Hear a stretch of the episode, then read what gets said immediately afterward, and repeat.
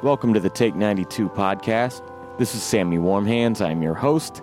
And today I've got my good friend ECID from Fill in the Breaks and Crush Kill Recordings. He is a veteran MC producer from Minneapolis, Minnesota. You may recognize his appearances on my albums Death of a Salesman, Bears Repeating, and Vacant Eyes. And he's got a tremendous body of work himself. We're going to talk about it, beginning with our recap of South by Southwest. We've got this nice little tradition thing happening now for South by Southwest. And, you know, apart from doing the shows, we actually have a place where all of us stay and it's it's really cool to Yeah, to hang like, out and actually spend time. It's like a little rap house, you know, and Completely. for five minutes, it's amazing. And then I'm out, every time I leave, it's like, you know, you're excited to go home, but then later on, you're like, oh, damn, it's so fleeting. Yeah. it's so fleeting, you know, but but it's great. Um, It's kind of like one of those great days you have on tour, you know, where like you're out there and you're kind of on your own for a while and then you run through some familiar territory and, you know, you stay with you know, some good friends that you like only see while you're traveling in that part of the country, yeah, you know. and then Um, boom, done. Like that's it. That's, yep. See you next year. It's a great life lesson. It's rad though because like uh, you know I see people this time of year always shitting on South by online and Oh, saying yeah. like uh, I keep seeing a thing where they're like South by Southwest is the ReverbNation of music festivals. Like, oh my damn! friends my friends like to throw that little barb out there, and that's that's fine, whatever. But like for me, I haven't actually done the regular South by experience of you know you pay to play on these big showcases and you do this whole thing for your 10 minutes or whatever. You know, we've been really fortunate in that Kathy throws together these great Crush Kill showcases. and- Kathy with and Joey, man, it's all like Joey is the man, dude.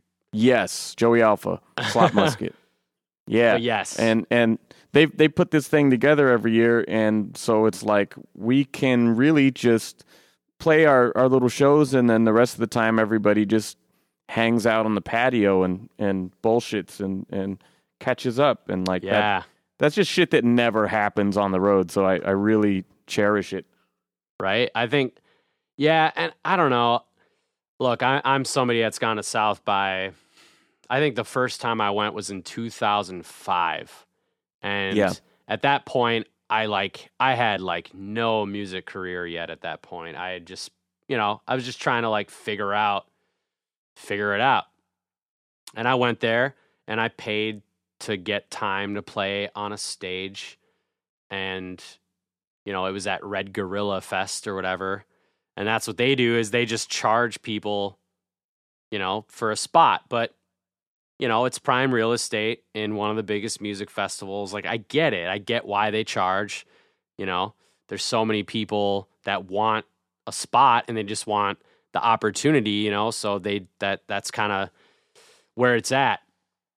You know, I think a lot of people, you just have to, it's all in how you look at something, you know, if, if you're going to South by to get discovered, you're going to fail. Your trip Yeah. isn't going to be fun you know? And so you just have to take it for what it is and go yeah this is a this is a shit show. It's kind of ridiculous now. Um, i mean it's kind of always been ridiculous. It's just it just gets crazier every year. Um, you know? But if you just go like hey i'm i'm gonna i'm gonna go play a couple shows i'm gonna run into a bunch of people that i don't get to see that much and just wing it and then it's great you know, you, you have to have low expectations at South by. You can't go there thinking anything major is to happen um, because it's just not. You know, there's a million people there. Something like that. It feels Yeah, like totally. a million, you know? yeah it's it's it's a life experience for me you know i don't i don't go anywhere thinking like oh this is going to be my big break man Yeah, Like, yeah. that's- not the world we live in you know No. I, I think it's just rad to be able to fly out, do some dates, and hang with musicians that like you would never get all of those people in one room because we're all from different different corners, you know, and Yep. and uh, that's that's the cool thing about it. Like I remember three years ago when we were doing the um the first one, and uh, that that HBO show Sonic Highways was on the Dave Grohl, Yeah. and they had just done an episode on on Austin, and they talk about the history of of South by like like right before I was going down there for the first time, and I was really ignorant about it. I had never been. Um, I think I'd only played like one Texas show, maybe no, two Texas shows by that point, and never in Austin. So it it was really interesting to actually get the fucking cliff notes on it before going there for the first time. Shit, I don't even know if I saw that episode. I'm like, what? Yeah, it was interesting for me to see all of that in an hour before flying out there to go to it because I was I was really just going in blind. Otherwise, I had no no expectations. Which is the best way But, to go. I mean, that's that's the ticket. I mean, apart from that, though, I just wanted to, you know, talk talk about your whole journey, your experience. I think that, uh, you know, we met in like 2010. I feel like right Oh, after yeah. I had just met E and A. You were doing that tour with AWOL and Dark Time. Yes. I, I just have really fond memories of that show. Like I didn't even get hooked on them because I was just really drawn into your set and what you were saying. And I remember kind of talking to you the rest of the night more so than watching the show, and um, you know just kind of hitting it off. But you were one of those guys where um, I had never heard of you, but you know digging back, you already had been building a body of work. Um, Yeah. So I, I'm just curious as to uh, how you got started. You know what what drew you to making music in the first place. man um i mean if i if you want to go like way back you know ancient history Yeah, let's back, go into it. it's kind of fun because i mean as a kid i was i was super into movies and basketball um Yeah. my like i we were talking about it last week you know my grandpa owned a video store um actually maybe i was telling brady that and i didn't talk to you about it but my grandpa owned a video store so from a That's really awesome. really young age i spent a ton of time in this video store like doing stuff there and just and just watching all kinds of random movies. So i'm i kind of know about you know early nine early 90s like b comedies. I've probably seen most of them because we had preview copies of all of them. Um but i was super into that kind of stuff. Um and then my friend lamont i feel like so like you know fast forward a couple years later i'm probably about 12 years old. And to that point i definitely was listening to rap already. And i was super into like nirvana at the time. What what rappers were you into at that age? um well what I what I'm thinking is if if my memory serves me right, you know, it's like I I had known of of Ice Cube and Young MC and a lot of kind of what was happening at that time, but but I really I I didn't really know yet. And then my friend Lamont like lived down the road from me and he bar he actually he he thought his he like lived in a duplex and like the kids upstairs were like just some assholes and he thought they were going to steal his CDs so he started keeping all of his CDs at my house and mind you we were like 12 years old but I got like you know Bone Bone Thugs and Harmony uh Nice. and like I think he even had a Spice One album already, like Cypress Hill, Goodie Mob, Soul Food, all these mid '90s rap classics, you know, and and so I I mean I was into that stuff already, but there were a lot of them, a lot of these special albums that I hadn't got yet, you know, I, I just hadn't got there, and he just you know by leaving all these CDs at my house, it was like oh shit, now I've got all this. And so I think That's awesome. that Yeah, we- moment. we, I feel like we all had a, somebody who was opening the, the doors for us. You know, yeah, Uh, dude. like like we had a, we had an interest, and then there's somebody that's like the gatekeeper. Like for me, it was Ogar Burrow. That's like, oh, you like that shit? Well, here's fucking all of this wealth of stuff to catch up on, and would make me mixtapes and shit, and then I'd go out and buy the CDs. Like, oh yeah, you know, that's a great experience. yeah. And I mean, even before that, I had already taken my mom's Nirvana tapes and like I had a Metallica phase around that time too. But it, but but whatever happened, uh, basically after that point when Lamont borrowed me those CDs or or hid them at my house, I was completely awestruck with hip hop. I didn't look back. I don't think I looked back for 10 years. I, I completely ignored anything that wasn't hip hop for a long time after that moment. I mean, I just, from then, it was like a gradual progression of just like obsessively looking for everything I could find, you know, and then uh, of course I started just writing raps for whatever reason. I just I I was just completely immersed in in music. I you know, before that moment I was into like making skits. You know, like I said, I was super into movies. It was just, I was super into basketball. I wanted to play basketball. That was like my that was my thing too and and it was like nope, all that's done. It's hip hop forever. And it was just like Yeah, this, I, I had a similar like experience of of really being into to sports and all that team stuff growing up and I'd play football with my friends every day, you know, in the yard and that was our shit. And when we weren't playing football, we were playing Madden on Super Nintendo, you know. Yeah. And like we were just all about it. And then like one day I just heard a NOFX tape and was like, What? yeah. Fuck all of that shit. yeah, yeah, and it was just You know? over with. And and mind you, Lamont and all my friends from that that teenage era, we all we all played dominoes and cards and basketball and all that. But like hip hop was just a huge part of our life. I mean, all we did was was I mean, fuck, man. We just went down this this like gangster rap rabbit hole and just all my friends, we were just like collectors of it, just crazy about it. It was looking back on it now, um, maybe a few years ago I would have made fun of myself, but now I'm like, God, that was cool. You know, we got really into a thing, like, and and yeah, it's transformative. yeah. So you're you're writing then still in like middle school age. You you already start. I was I was uh, 13, I think, when I wrote my first rap. So it was, you know, right around that same, you know, maybe a year later or or so. And I remember like even I mean, and what I did was I I would take, you know, Westside Connection beats or E-40 Yeah. beat, you know, like all these different um just rap beats from that time Did you get them off like the B side of the tape or something? Yeah, or- the tape or, or the mainly the C. I would get CD singles that had the instrumental, and so I had a boombox that had, you know, the CD and the dual tape deck. So I would record. yeah. I would you know just record over the, you know, have a little shitty mic in there, and it was it was hilarious. I even I even recorded songs in a Talk Boy. Yeah, I had one of those. The Home Alone Talk Boy. Yep, it was Fucking a. That's that's great.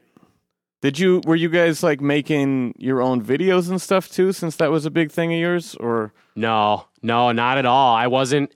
It was like uh, I think I I wasn't even thinking about that yet because I well, I, I don't mean like music videos. I just mean like you you said you were really into like skits and stuff. yeah Um, yeah. But that was that was like uh, even earlier. I mean, I was probably I was probably I don't know sometime somewhere between the ages of eight and twelve where um my best friend at the time or I don't even know how you really say it now, but my childhood, a childhood dear friend who's still a dear friend to this day, Michael and I and his sister, like the family just had like a camera.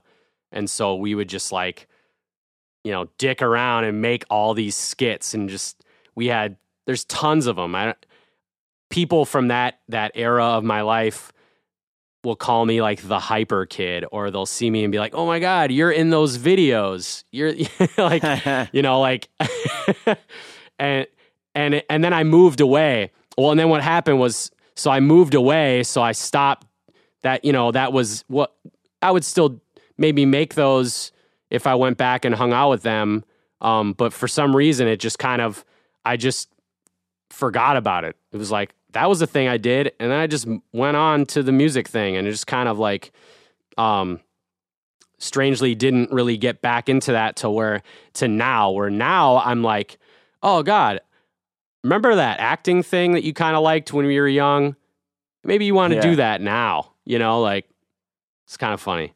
Well, to me, it's all it's all linear. Like I feel like that experience of being creative and writing your own, you know, little skits and and filming them, or like when you know when I was a kid and was doing that kind of stuff, you learn to have to like edit things from like the camcorder to the VCR. Yeah, and Yeah. like you know, there's a little bit of a of a learning curve you have to you know fuck with to get through that and i, I feel like that only informed me when i started um, you know making music on some level like like i had i had figured out how to maneuver this equipment so i'm gonna fuck with my boombox and figure out how to you know hold the pause button to make a beat drop when it's recording or like you know little Yeah, yeah. weird little things like that you know while you're while you're learning to to make music Yeah, man.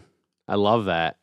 So you're making these songs on your boombox Yep. and um, you know is your first incarnation solo or are you playing with with friends like do you start performing do you start and how does this process go for you Well, a lot of it those those first couple years, I'd say from 13 to 16, it was just like dicking around. Like I'd, you know, we would like freestyle and and whatever, you know, on and make these little tapes with like my friend Vu and uh, another my other friend Jeremy, um, who I'm friends with all these people to this day. You know, we might not hang out every day, but um, we were just more or less having fun kind of dicking around with it. I was still kind of like a little shy about it, you know, so it wasn't like I wasn't like going to school and being like, yeah, you know, check out my hot you're bars. not, you're not like life of the party about it you're just kind of doing it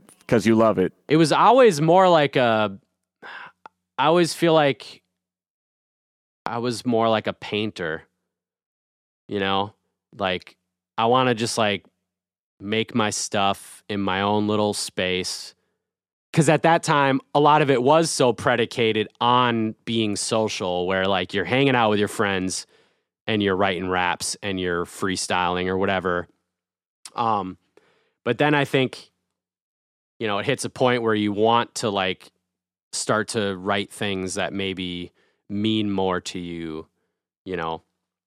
But I wasn't even thinking about that yet. This early this early era was was strictly just like hey dude, we hang out all the time. You should you should rap too. Let's let's just fuck around, you know, like it was just like the funnest thing ever to me. and are you guys just doing like i mean you told me kind of what you're listening to at the time are you just doing like kind of battle rap bars that kind of stuff or or Totally. Gangster. what- what it are was you just talking about? gangster raps.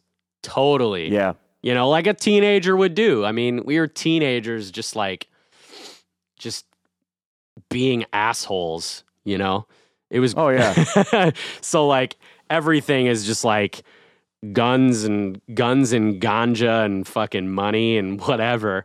I mean, yeah you know the the name ECID comes from this era because at this time I was Dice. I was, you know, I was Dice the greedy player, which is something that yeah is pretty hilarious. I, rem- I remember hearing that You at know? one point, and and like it had never crossed my mind actually where the fuck that came from. Yeah, you know, totally inspired by all the like, because there was all these Bay Area rappers that had these really lengthy names. You know, like, you know, there's guys that were like rapping with people like Mac Dre that would be like, you know, eight ball the mega the mega jigga or no, it's uh, uh, Like JT Del, the the funky figure. Homo sapien. Yeah, like J JT the bigga figure. I think that's the dude. That dude was awesome. you know, like all these like elaborate names. So of course you had to come up with an elaborate name, and I just was. it's funny. And when did that become ECID then? When did you reverse the letters? Well, so I kept going. You know, we kept doing the gangstery stuff, and I met a friend that that was actually a really dope ass rapper. Um, you know, that kind of knew that I was, you know, I don't know, he knew I was into into rapping and stuff.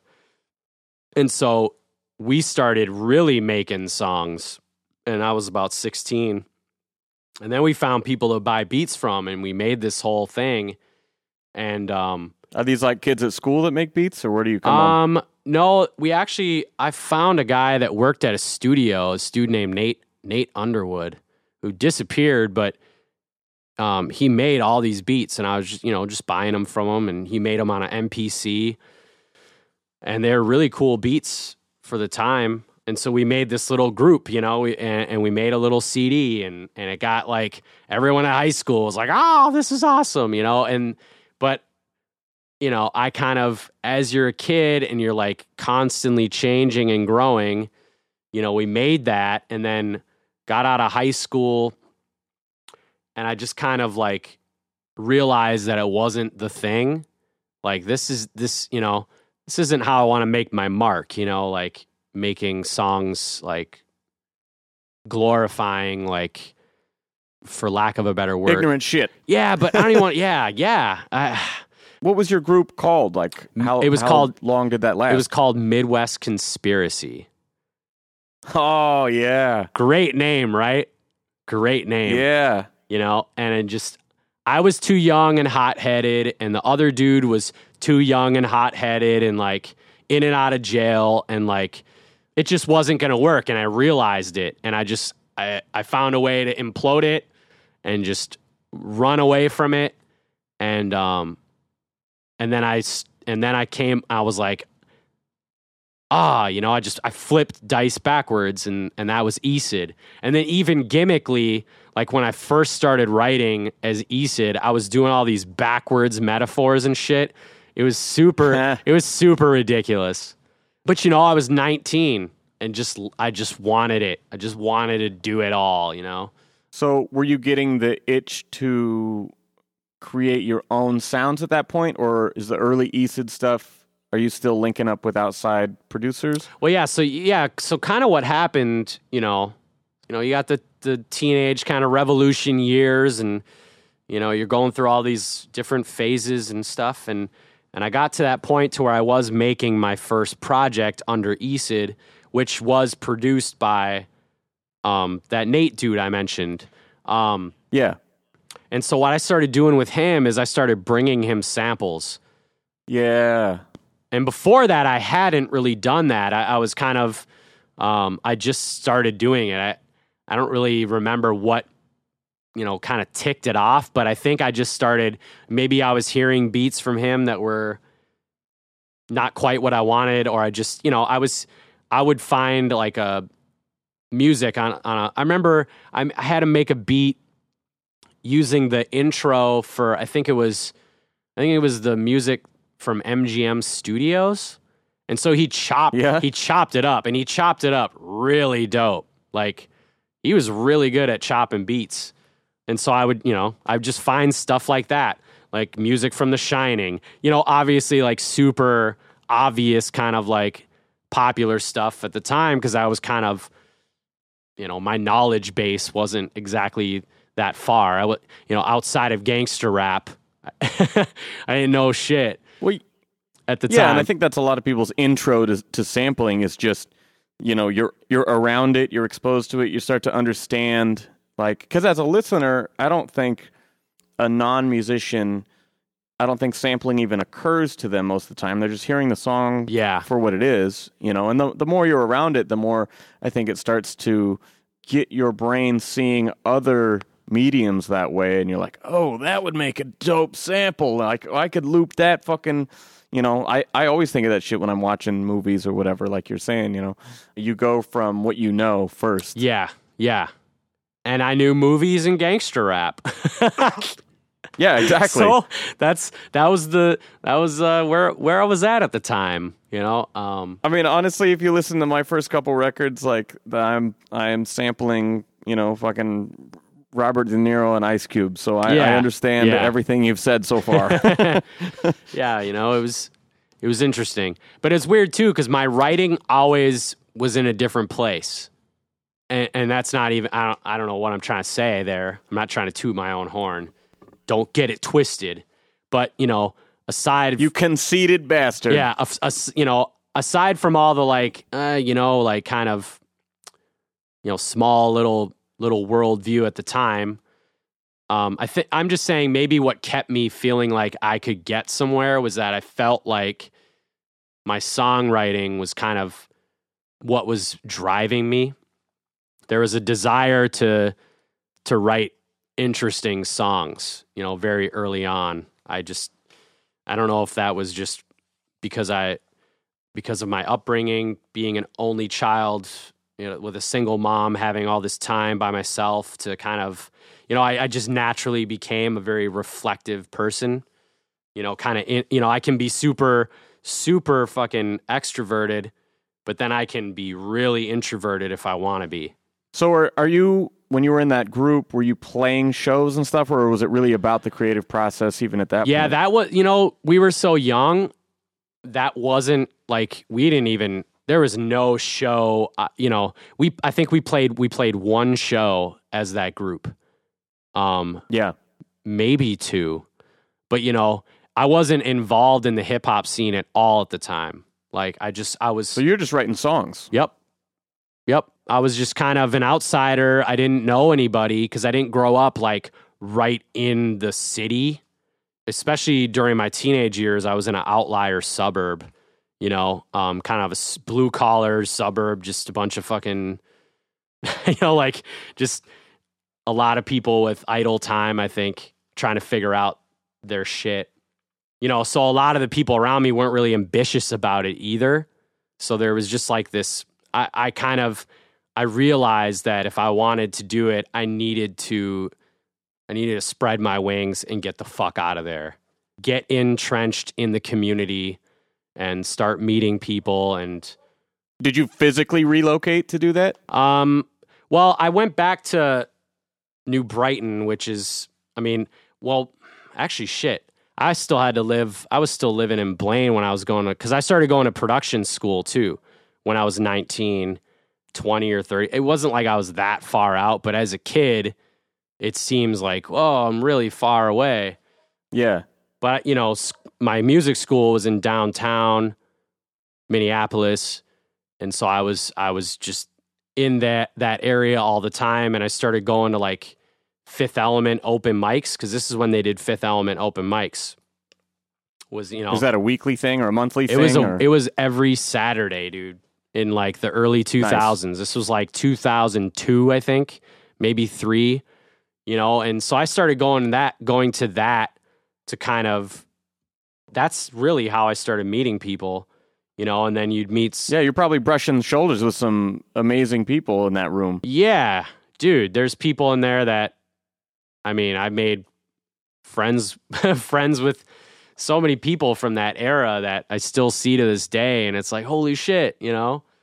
What what's what's an average? I mean, Saturday night lineup of of any name that someone would actually recognize. Oh. I mean POS, POS would show up and do songs, you know, and he had already he had already been his group Cenospecies had a following, like he was already doing fine at this time. You know, he was only 2 years away from I think Ipecac Neat. So he was if he did songs there, people got excited, but like Freeze, like Luminous 3, they were super young. This dude Boney Limberg who like was really awesome. Ice Rod, he did like Ice Rod was like the best battler. He was crazy. And he actually did the um the cover for By the Throat.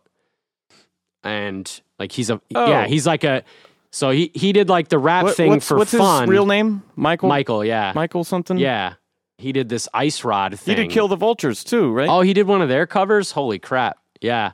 I'm pretty sure. Probably. Yeah, because I've seen some of his art. Yeah, it's pretty cool. But yeah, man. I mean, Brother Ali would host it sometimes. Toki mainly hosted it. You know, and a lot of these guys at this time for me, because I was such a newcomer, I was so green and I was just excited.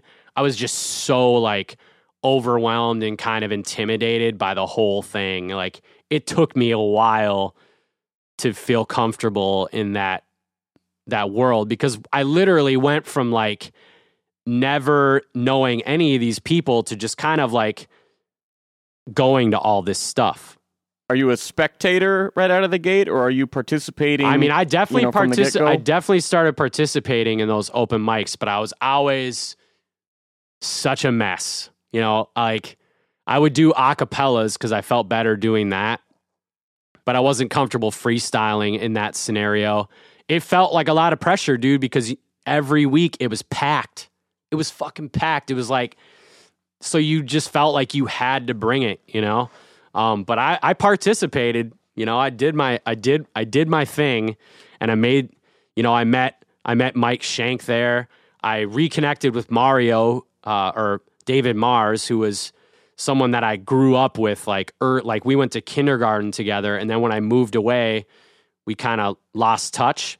And then he and I ran into each other at a Fifth Element open mic, and Oh, that's awesome. and then like I've been really close with him ever since. You know, it has this very f- fond uh, place in my heart for for so many reasons because I met so many of my collaborators and just peers that I look up to and respect there and Well, and I'd imagine on some level that that is also taking you out of your comfort zone, making you want to step up your game in a way because you have been making this mostly for yourself. yeah you know, yeah yeah I um, hadn't even and, yeah You know, hanging out with a couple friends, and then you go out to there, and you're like, "Whoa, I'm not the only rapper I know anymore." you know, Yeah. like yeah it was it was it was refreshing and and it's it kind of i think it yeah it like freaked me out in the best way possible and just seeing the way that Rhymesayers did everything at that time you know and, and i was a music school kid so i understood how the music business worked. I was lucky enough to have another like i had an older friend that worked at cheapo that he taught me a lot of stuff about the business. Um but but i hadn't witnessed someone doing it right yet. Yeah, so I was able to see that, and it kind of, in a lot of ways, it, it always ruined me because I've always known, like, okay, you need to do steps A through X or whatever. You got to do all these things. And if you can't do all these things, you're going to you're going to miss out on certain things, you know. I hate to sound so vague, but when you see someone doing what you want to do so on point, it kind of makes you feel like you've got to you've got to follow suit. Like if you're going to do it too, you should look at what they did and and follow accordingly, you know, in your own way, but at least that's how I felt at the time. I was just like damn, these guys are really doing this. Like I got to figure out how to do it like this. yeah, completely. I mean, they're they're blazing the trail. Yeah. and you're taking taking notes, going, "Oh shit!" Like they're actually doing the thing that I want to do. Like, how the fuck can I get to where they are now? you Yeah. know? Like I, I remember uh, uh, there was a interview with Slug saying something about how he felt it was weird how people want to get to where he is when he's watching Kanye and trying to get where Kanye is Yeah. at. You know, uh, and uh, I think everybody has that. You know, those artists in their lives that are pushing them to whatever their next level is going to be. You know. Yeah, dude. And you know, and so at this time, I think it was 04 I put out a couple of projects, like another ECID project, one that I still don't count. You know, like it took me a while. I just couldn't I just couldn't get comfortable. Um, you know, I th- I think I was I think early on I struggled because coming from the gangster rap background and then realizing like like that's not really gonna work for me. I mean, I'm like I'm a scrawny white dude, you know, from Yeah. you know, just living in the burbs. Like, how the fuck am I gonna like portray this image of this thing, you know? And it and it's just not it's just not how you do it. You know, you gotta how are you gonna bring something to hip hop that hasn't been done? And I just I I just I was running into like the Eminem thing, you know. It's like everyone's just at that time. It's like, oh, fucking Eminem. Oh yeah. You know, yeah, it's just like, Yep. and I kind of sounded like him when I was younger, and so it, I, I started trying to like find ways to change my voice and mask it and rap different ways, and I just, I just was never comfortable, you know, and it, it took me a long time to really get to that place, and I don't know if I, I definitely am there now, but you know, during that early era, it's like I feel like I would make one song in the tone that I like, and then the next time it would be like totally different. Like I couldn't find that consistency because I was always just like coming up with, I was inventing a new thing every time I made a song, you know? Um, Yeah, I think that's. I mean, at the time, and and certainly the years immediately after it, you might look at some of these growing pains, Yeah. you know, with a cringe or, or whatever. But I, I feel like, uh, you know, you and I have been doing this for long enough now where we can look back on those times and, you know, of course you question the things that were coming out of your mouth at one point, but like looking at it with a certain fondness of, of actually like you can see the arc of finding your own voice, Yeah, you know, totally. in, in that period. And maybe we don't want to put online that shit that, you know, is from those, those awkward years. But I, I think there's also something really magic about that in just being creative and trying every different style and genre and influence and, you know, and surprising yourself. Totally. Yeah. It's, I mean, that is the journey. It's been beautiful. Yeah. It just, it's crazy because as we're talking about this, I'm just like realizing, like, damn, I haven't even thought about this time, you know, this time that much in a long, like, it's been a while because that era from like 2001 to about 2005 for me, um, it's just a freaking blur. I, Yeah. but that it was a blast. I mean, you know, from from going to the Fifth Element open mics, we started doing uh, like hosting our own open mic, and um, nice. you know, just little things like that. And um, I'm trying to remember when I like first played at the Dinky Towner. I don't know if you ever got a chance. Did you ever get to go to the Dinky Towner when it was open in Minneapolis? no. Oh man. I'm not familiar. Yeah, and that was like another that was like a mid 2000s hip hop like hub in Minneapolis cuz uh Unicus of Kanser he did he did this uh weekly event called the Hookup. Like Chuck U did all the he did all the like flyer art for it and um it was a big deal and so like every Saturday Oh. every Saturday would be like this big freaking show. You know, I mean, Carnage definitely played a million of those. You on on any given Saturday, you could see the Crest and Kanser and fucking Unknown Prophets and and and maybe somebody from Rhymesayers. Who knows, man? It was it was a mixed bag, but a lot of a, a lot of touring acts were coming through. You know, I remember like I met Qwel that way. I met AWOL one that way. I met Nice. so many people through the hookup at the Dinky Towner because it was like, um, it was just the spot that everybody went to. Um, I did, you know, the Biograffiti release show was there with Carbon Carousel and I think Carnage played that show You know- too. You know, like like we I was thinking it might have been actually mentioned now uh, that I I'm hearing you say the name a few times. That that place might have been mentioned in the uh, in the World Has No Idea documentary. Yeah, because I think they talk about coaches in it, and those guys did like a they did like a coaches night or something at the Dinky Towner. Because I remember going to one of Nice. them like before I knew either one of them.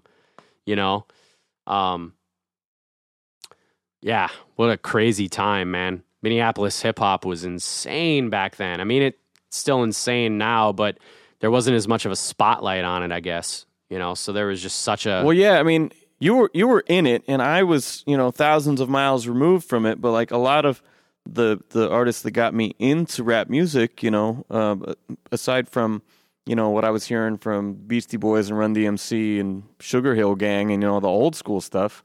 Um, you know, the first like real relatable shit that I heard was you know Rhymesayers and you know Sage and stuff like that and Aesop. You Yeah. know, where as far as I was concerned, where where rap was currently, uh, you know, blowing up, it was Twin Cities. You know, and um, like I, all my friends listened to you know Atmosphere and E and thought that that was the greatest shit ever invented. You know, um, at the time. So like, uh, it's it's interesting for me to hear from someone who was coming up at the same time, but kind of in the heart of it and seeing it all around. Yeah, yeah. And I mean, all those guys were already, I mean, by 2005, I mean, that, you already missed it. Oh, I yeah. mean, I kind of missed it. I didn't get to see them like really like build it, you know, like I got into the hip hop scene like kind of right after I feel like Rhymesayers really established themselves. It would have been really cool to be there in like 99, you know, to just to kind of witness a Yeah. lot of a lot of that that groundwork that was that was happening, but but I'm I'm glad I'm glad to have been where I was at when I was, you know, it was cool. I had a good view. Now you mentioned you you mentioned Chuck U. You, you said he was hosting those events. Is that No, he did uh he did the flyers for him. he did the yeah. art? Okay, because I know he's one of your longtime art collaborators. Yeah, totally. Yeah, I mean, he did first art he did for me was on a project from 04, which is crazy. Is that biograffiti or no? No, that was uh one that I did called 1983. And then there was this other group that I had with a friend of mine uh, named Nomad that he did the art on that. And at the, but at the time, Chuck's art was a little different. He was doing more like uh, collagey, like cut and paste kind of stuff, more sampley. And he was rapping and like the he rap like he made a rap album like in like 2002. You know, like it's fucking yeah. Oh wow, Um, I had no idea. but I think he might have already been done by by 04, 05. I think he was kind of he really wanted to focus on art and then it kind of from there, you know, every year he got better and better and built his thing, you know. So this uh this school that you're going to at that time, you said you were learning audio production. Is that yeah, right? I went to IPR, the Institute of Production and Recording, and it was it was founded by um, Tom Tucker and a couple other people. I'm kind of spacing on the names right now. So, f- That's the news anchor from Family Guy, as far as I'm concerned. I well, Tom know. Tucker owned Master Mix, and Master Mix was like a really prestigious studio. They had a SSL console and were like big shit. And and these guys opened All this right. place, and there was uh you know members of Prince's band were involved. You know, so there was always this like kind of prestige based around that. I mean, I had a class with Chan from the freaking Replacements. I met the guy from Wow. yeah, like you know they they really when that when that school opened, I feel like they grabbed a lot of like you know Twin Cities musicians that had careers behind them and had you know had had some success, so they could really like kind of mentor kids. It was only a year program though, but it was a production program, and they kind of they taught you mixing too. That's got to be really liberating to go through there and have been making you know making your own cassettes and whatever Yeah. and and then all of a sudden ha- have an experience with these people who actually have years in the industry to to share with Yeah. you and and give give you the tools to be actually a DIY artist. Totally. No, and I mean, I even because when I started going to that school, I got grant money to go to the school, and then um, I got like my first credit card, so I got my first computer, and then I got an M box, and that's all I needed. And then I had a friend, Yeah. and like this is like the lucky the lucky world that I've been able the lucky blessed world that I've been able to live in because at the same time I got that computer a friend of mine that you know he had bought a bunch of music gear and he cuz he wanted to build like a studio. And then um you know he was a dad and he kind of just decided like he wasn't going to use it. And he knew how passionate I was about it and he kind of offered it to me at like the super discount price. And so I jumped Nice. on it and it kind of just all of a sudden you know I had this gear and actually what's funny is I got that I got the gear like my studio it was like studio monitors a Roland 1680 what do you call it multi-track recorder I got a a Mhm. Korg Trinity the keyboard before the Triton Nice. um, and I think one other thing. Oh, I got some. I got Tech 12s too out of it.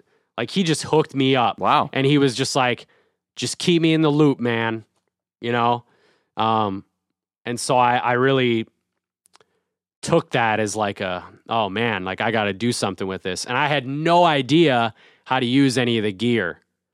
So actually, kind of Oh, in a yeah. way, uh, backwards a little bit. I got all this equipment before I even started going to school and so I was I was trying to mess around with it, and I just had no freaking idea what I was doing. Like I just didn't understand the mechanics of music equipment at all. You know, I was just like to that point, just a little guy like to rap, you know, and but I had an ear for for beats. Um and so I was struggling. So the school is really is, is really like you're you're backing up your investment at this point. You're like, okay, I got all this shit now. Let's let's fucking Yeah. learn how yeah, to exactly. do it. That's kind of what happened. It was like, well, I need to figure out how to use this stuff. You know, so then I went to school to to learn it. And and while I was going to school, then I got a credit card to get my first computer and an M box. All I did, you know, I, I got records from all of my friends' dads and I just started chopping samples and I just didn't look back, you know, and So what what year is this that you're making beats oh now? this is 03. Okay. You know, so kind of uh, the same time that that I'm starting to make beats is is kind of when I'm going to the Fifth Element open mics and stuff. Um, you know, and meeting, you know, meeting Mike Shank and reconnecting with with David Mars and you know, and just meeting other people in the scene, Ernie Rhodes and um, Out of Bounds, all these different kind of people that were really influential to me in those early years. Um, you know, so So did that go then to collaborations, or did that just continue to inform your your self-produced solo work that you were working on? no. I mean, I definitely, I mean, like, I mean, Shank and I made a ton of songs together. Um, and same with with me and Mario. Um, like out of bounds, a lot of these other guys, we never really made songs, but we played a lot of shows together, which was just as good. You know, we just um, there was a very very good camaraderie and kind of our own little. You know, we started to kind of build our own little little scene within a scene, I guess. You know, um, as as any as any artist does, trying to find find their niche and lane and shit. Yeah, that's a gr- that's a great time, man. When you you find who you like to play with, who inspires you to get up on stage every night, you Yeah. know, and start to carve out your own little niche in this thing that you know maybe a year ago you were just watching from the outside. You know, that's a really fun. Well, time. and kind of what happened to me in this same time period, because because so mind you, you know, I had in 02, I had released this first ECID thing, um, that just wasn't the thing yet, you know. Um, but that was kind of the only music that I had to really show for myself at that point. So as I'm meeting people, you know, th- you know, a year later or something through school and, and going to open mics and, you know, playing shows here and there. Um, my style at the time, you don't want to give them your your I didn't want to give them my other shit, but if I'm playing a show, that's Yeah. what I'm I'm having to play. And so um yeah, I think it's it it it turned a lot of a lot of people really like gave me a cold shoulder for a long time because when I started coming around, I was still so undeveloped and weird, you know. I just you know, that's just what it was, you know, but but my friend Caesar from Out of Bounds, I played this this huge 420 show at the Red Sea with him. Um it must have been I think it was 2002, maybe 2000. It might have been 2003. Whatever. It's in that era, you know, and I played the show with him. And he at the end of the night, I mean, he was an amazing rapper and he was just like, "Hey man, I think what you're doing is really cool. It's really different." Like, you know, he probably he probably said something like, "I don't think you're all the way there yet, but, you know, he gave me his number and just like was, you know, kind of has been somebody that's always been in my corner ever since. And um it always meant a lot to me and kind of I mean at that time I mean shit dude there's very few people in Minneapolis that were better at rapping than Caesar from Out of Bounds you can ask Carnage about that one and he will agree yeah, he was he was and is I mean I, the group Literati that we put out an album for on Fill in the Breaks Oh yeah, yeah. Caesar is the like is is the like metronome rapper in that group, you know. Just that guy has got an amazing flow, you know. He, like his it, it sucks that like now if someone hears him they probably go, "Oh, it sounds like Yelawolf," but like he was doing that so so many years before Yelawolf, you know. Fucking He 15 predates years ago. that shit, Yeah. you know. I mean, I, either whether it's someone who that you look up to or even just another artist that you meet, I think that you know, getting that praise from someone who's in there and doing it as opposed to, you know, we love the feedback from from the audience every night, Yeah. but like it, it really does take you somewhere, especially when you're a little green and you're finding your voice and you know you're kind of still figuring it out. You know, when you hear somebody who's who's out there doing it, it gives you a little push that like, yeah, dude, you're going the right direction. That you know that that's a big confidence Oh, boost yeah.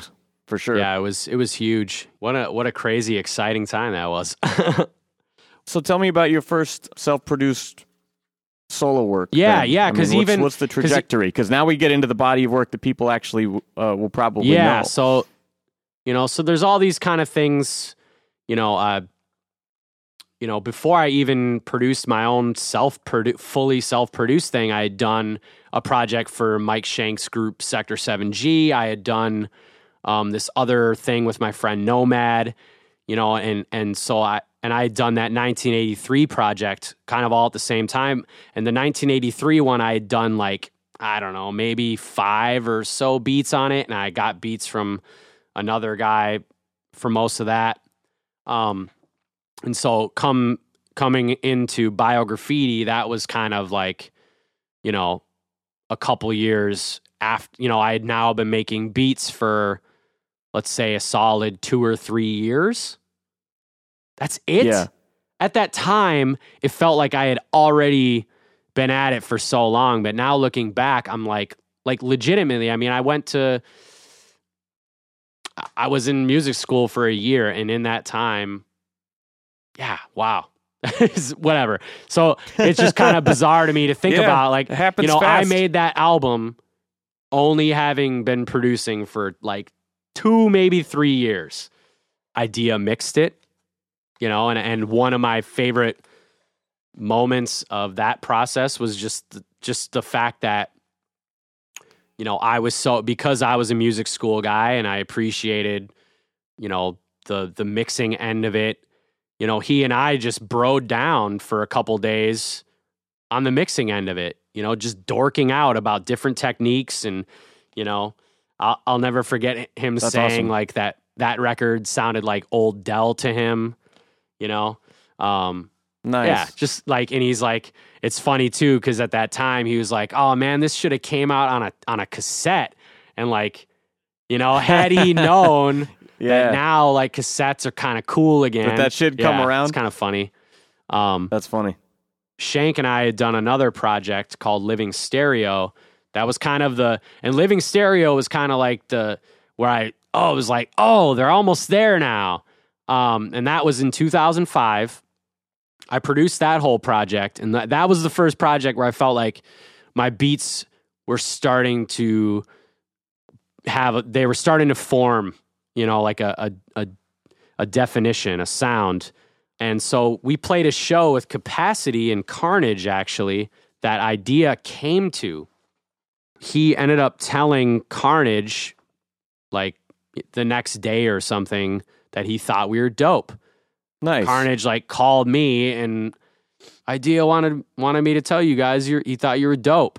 And he and he was like really enamored with what what Mike was doing at the time. So he kind of invited him over to rap and shit and and he kind of liked what we were trying to do with the project and wanted to help us like record the final the final version of it because we had done like demos at at my place on kind of a subpar setup um of you yeah, and Shank. yeah and so Yeah. we ended up doing this whole project at his at his spot at ENA Studios Nice. yeah, and it was it was a crazy experience because it was still when I was kind of trying to find my voice as a rapper, and he gave me like like some of the most priceless pointers that just like changed the game. Like he gave me these pointers that kind of were the blueprint for like how I, you know, made sure that my raps were were dope enough on the Biograffiti album.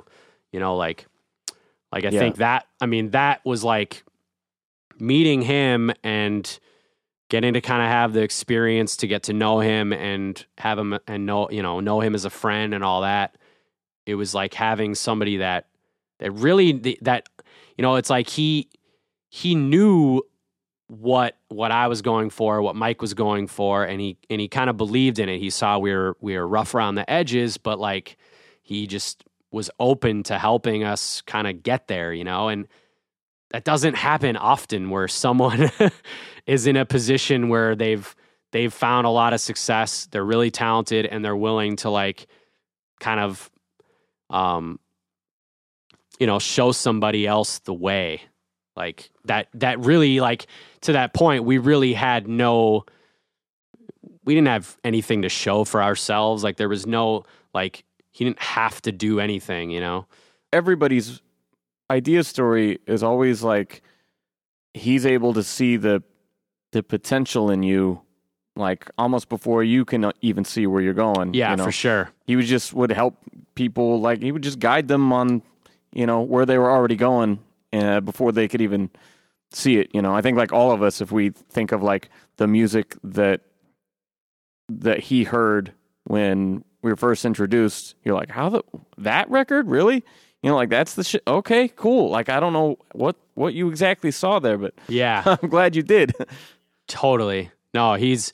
I mean, he he he really liked the songs that we were doing too. The stuff with Shank, you know, it was cool for what it was, and I think, I mean, we could have done more projects like that, but then I think there was you know bigger picture, like oh, we're gonna do, you know, I mean, Saturday Morning Soundtrack was only a year after that, you know, so it's like yeah i was i was gonna Everything ask but kind i of- wasn't sure about you the know, there was all this stuff just kind of, you know, I was just, I, they called me a machine back then because I mean, all I ever did was make beats. I just fucking, I didn't do sh- anything else, which is another one of my like kind of maybe early career kind of uh, pitfalls was that I, instead of going out and just socializing with everyone when we were like, you know, 22 years old, like, that's what you should do. You should be hanging out with all your musician buddies and building stronger bonds. But I was just like, fuck it. I'm in the studio, bitches.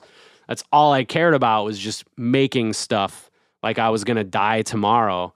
So it just, i'm guilty of know, that to this day just kept, And well, and what you say there, that I'll die tomorrow. I'm like paranoid enough about what I create that like I have all these folders up on my desktop at all times. That like this one on the bottom left is the EP I finished. This one on the bottom right is the one that uh you know I'm still tracking for my band, and this one up here, like I literally just have all my unreleased projects like up at all times. Like this is the Yep, stuff, yep. you know.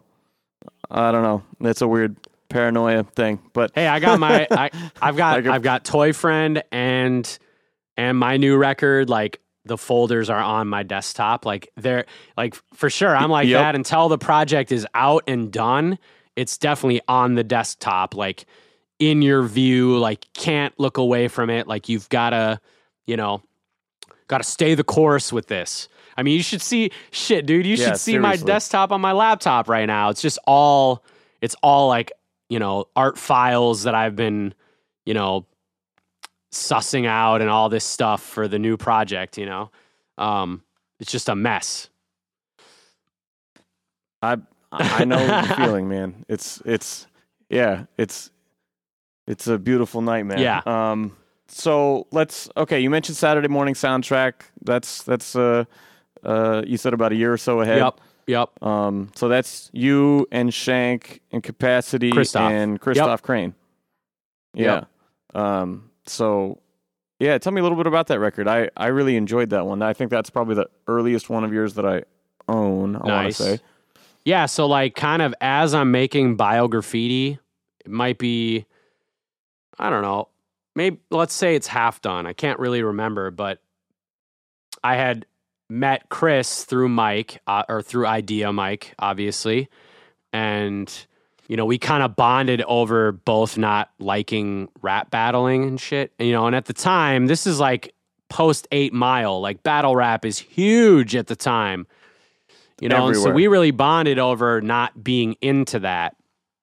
and we just kind of kept in touch. You know, we we made we made the song Mud for Biograffiti. I feel like it wasn't too long after that to where I just I had wanted to do a project for a while, you know, because at this time I was really into company flow and and all the stuff Def Jux was doing and and uh, deep puddle dynamics and just all of that abstract kind of um you know underground hip hop. Experimental stuff. Yeah, and I wanted to do a project like a like a you know like Dino Spectrum, like a four rapper kind of project, and I picked the people at the time that that I knew that I felt like were like the rawest, like the dope, like like to me that was it. Like I loved all those guys um, on every level, and so yeah, it's a so great. I lineup. really wanted to like convince them, like, hey, we should make, let's do this album together. You know, um, I'll produce it, and so I got all those guys to meet up with me for lunch. Um, and I just remember sitting in my car at the time and listening to beats and just kind of like talking about it and saying like like I don't know if if if it was my idea or if it was me and Shank together coming up with it, but like we had kind of you know, one of our our main credos was that it couldn't be like we couldn't reference hip hop at all. There couldn't be any references to like fuck that rapper or like no battle rappy kind of stuff could be mentioned. That was like the only rule that there was for the project. So it's your anti hip hop record, kind of. Yeah. During a time when guys like us were like kind of looked at like assholes because we weren't ultra hip hop, even though we were ultra hip hop. I don't know. It's it's whatever. I don't want to get into that. I, I get it though. It's it's a it's a reaction to a certain Yep. climate, and you guys try to do Totally. something different. and uh and so we started meeting up like i think it would i think it was like a couple saturdays a month i mean it didn't take i mean we made that album over you know like the course of i think 10 months you know maybe a year you know the like the song with the the two songs with Eyedea were made in the same session at the end i think that was the last song we did there was one other song That's a that's a good closer, yeah, by the for way. sure. Shit is Where he's on the hook. yeah, that, that hook is great. Yeah. God, if only we could. If we could do something like that song now, it would be like so insanely dope. Oh my god, you know, like now that we're all seasoned, that would have been so cool. All right, that is the end of part one with ECID. We've got a whole nother hour on the back end of his catalog, all the really good, exciting stuff. This show drops every other Tuesday, so that'll come out in two weeks. You can check it out on your podcast app or at take92.libsyn.com. And if you're feeling it, rate us on iTunes, give us some love. I'm going to leave you with a track we were just discussing Saturday morning soundtrack Play Dead Till They Kill You, featuring Eyedea, the late great legend. The song will be stuck in your head all fucking day, I promise.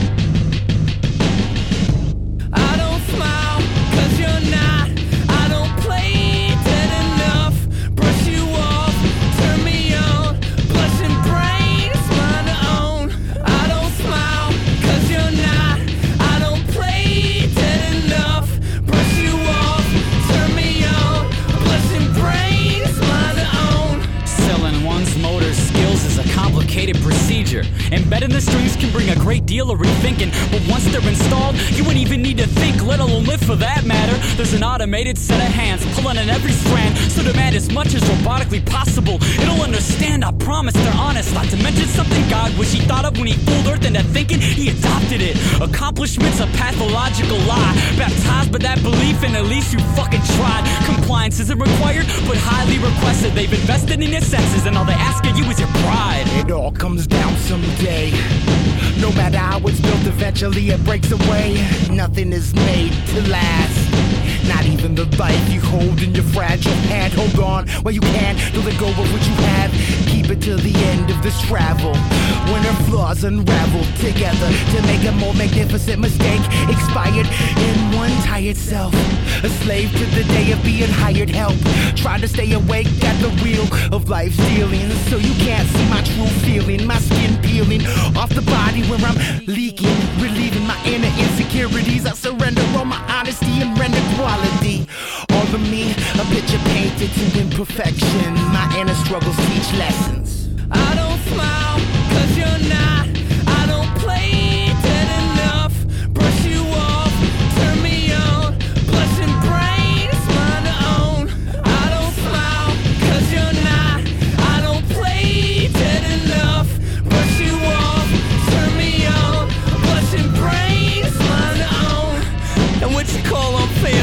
another season blowing sun, taking the wind out of my sails. Braille read your blind spot, now we see eye to eye. Cross roads, cross the line, put me on your cross and watch me die. Cast metal plate, finish before prayer and father rate. Prostate, long live and prosper before mom's awake. I'm a saint, you're a sinner, you're an angel, I'm a drinker. I don't wanna move, I don't want you to be a better kisser. I hate you just the way you are. Less freedom, more fanatic. Every sun is not a star. Let's be blood brothers, mayhem scarred. Find yourself and I'll find me in pretending I'm who you are. dead space can't cover up the underlying message that you feel inside yourself blame isn't it a shame pain feels so much like me unlikely yeah i know but i'm a frightening look at what could be timing is all crooked so i'm hoping we can reach to the point where we strain and struggle and start to blame the puzzle for what we created in the haze of a subtle reaction.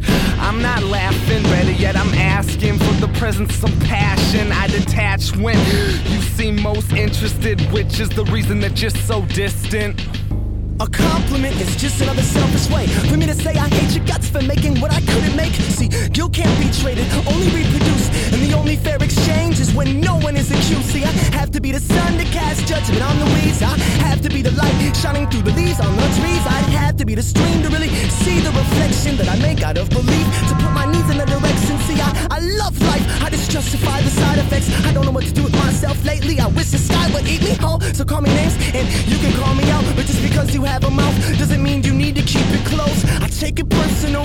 I took a chance. I only have a journal, so when I die, that I get respect. See, I only feel this way, so I can write it down. Honest to God, I swear that the clutch of calm and withdrawal. I've been so caught up in what I'm making, wiping the dust of my ambition that I almost forgot about the world that made me sicken. And the more I fool myself, the more this past seems safe. I'm an actor by nature, traveling in blank space, territory like the life's a story. Um, uh, permitting me the planet is flat, and I am living on the edge of this fairyland. Because there's a lot of things that I can do when I get lost. I don't need an audience to remind me that I'm flawed. Tomorrow's just a scar away. Yesterday is gone, but it's okay. I got new faint face and a makeup, and we'll fight and make up, and we'll fight and make laws, and we'll fight and break laws, and we'll fight and break us.